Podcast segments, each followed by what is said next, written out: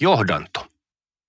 Sote-uudistusta on valmisteltu vuosien ajan, tavoitteena paremmat palvelut ja kestävämpi rahoitus väestön huoltosuhteen heikentyessä.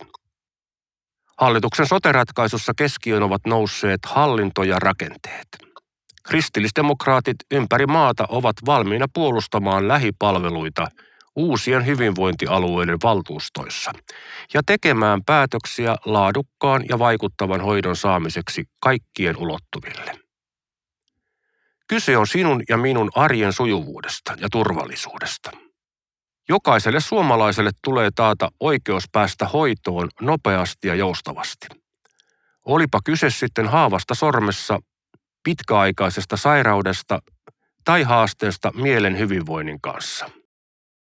Apua on saatava nopeasti tulipalon tai muun onnettomuuden sattuessa, myös harvaan asutuilla alueilla.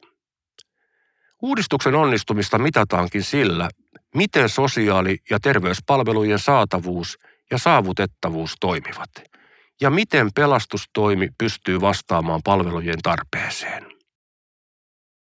Mittavassa hallintouudistuksessa on välttämätöntä huomioida realistisesti tämän hetken ja lähitulevaisuuden haasteet.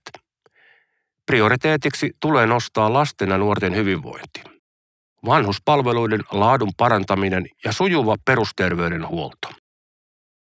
Päätöksenteossa on huomioitava koronaepidemian aikana kasvanut hoitovelka ja hoitajavaje. Asiakkaiden tarpeet ja työntekijöiden hyvinvointi menevät hallinnon edelle. Resursseja ei saa hukata kasvavan hallinnon rattaisiin, eikä uusia veroja pidä luoda kasvattamaan kansalaisten verotaakkaa. Tavoitteemme on terveempi Suomi, jota kohti pyrimme panostamalla ennaltaehkäisyyn ja terveyden ylläpitoon, nopeaan palveluihin pääsyyn, henkilöstön hyvinvointiin ja tiedolla johtamiseen.